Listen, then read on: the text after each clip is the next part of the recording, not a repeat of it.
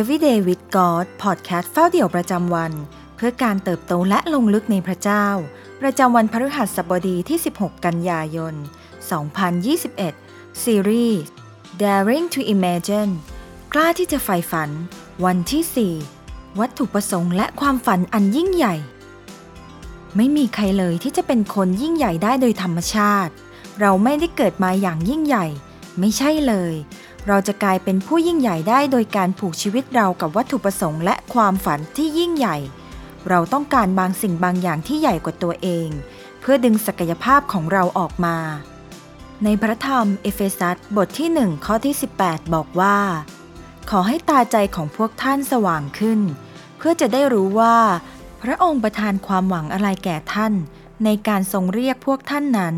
และรู้ว่ามรดกที่มีศักดิ์ศรีของพระองค์ สำหรับพวกธรรมิกชนนั้น บริบูรณ์เพียงไร สิ่งที่อัครทูตเปาโลเขียนนั้น เปาโลไม่ได้กำลังพูดถึง สิ่งที่เห็นได้ด้วยดวงตากายภาพ แต่เป็นเรื่องจินตนาการของเรา เปาโลบอกว่า ข้าพเจ้าอธิษฐานขอจินตนาการของพวกท่านสดใหม่ และในความเชื่อ ท่านจะเห็นถึงความฝันที่พระเจ้าทรงมีในชีวิตของท่าน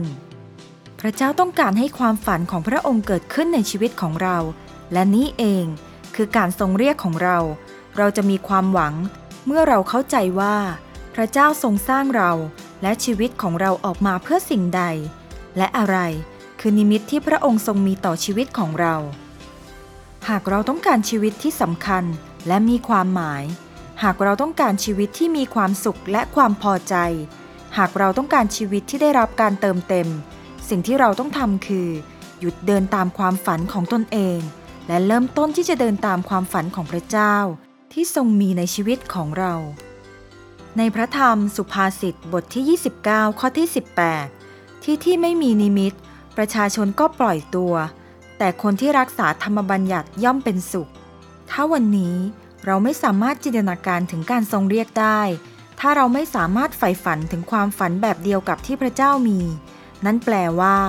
เรายังไม่ได้ใช้ชีวิตอันบริบูรณ์อย่างที่พระเจ้าปรารถนา แต่เพียงแค่มีตัวตนอยู่ในโลกเท่านั้นคำถามคือ วันนี้เราพร้อมหรือยังที่จะค้นพบความฝันของพระเจ้าที่ทรงมีในชีวิตของเรา สิ่งที่เราต้องใคร่ควรในวันนี้นะคะ วันนี้นิมิตและความฝันของเราอยู่บนวัตถุประสงค์และความฝันเดียวกับพระเจ้าหรือไม่ เราพร้อมหรือไม่ที่จะค้นพบความฝันอันยิ่งใหญ่ในพระองค์ ให้เราอธิษฐานด้วยกันนะคะ พระเจ้าที่รัก ขอให้ชีวิตของเรากลายเป็นชีวิตที่ยิ่งใหญ่ด้วยการผูกชีวิตของเราไว้กับวัตถุประสงค์ และความฝันอันยิ่งใหญ่ของพระองค์ ขอทรงเปิดตาเราให้เห็นถึงความหวังที่พระองค์ทรงเตรียมไว้เพื่อเรา ขอบคุณสำหรับของประทานแห่งจินตนาการนี้ และขอทรงช่วยให้เราได้ใช้มันเพื่อเห็นความฝันของพระองค์ ในชีวิตและดำเนินตามนิมิตนั้น เราพร้อมแล้ว ที่จะค้นพบความฝันที่พระองค์ทรงมีต่อชีวิตของเรา อธิษฐานต่อพระองค์ ในพระนามพระเยซูคริสต์เจ้า เอเมน ขอพระเจ้าอวยพรพี่น้องทุกท่านนะคะ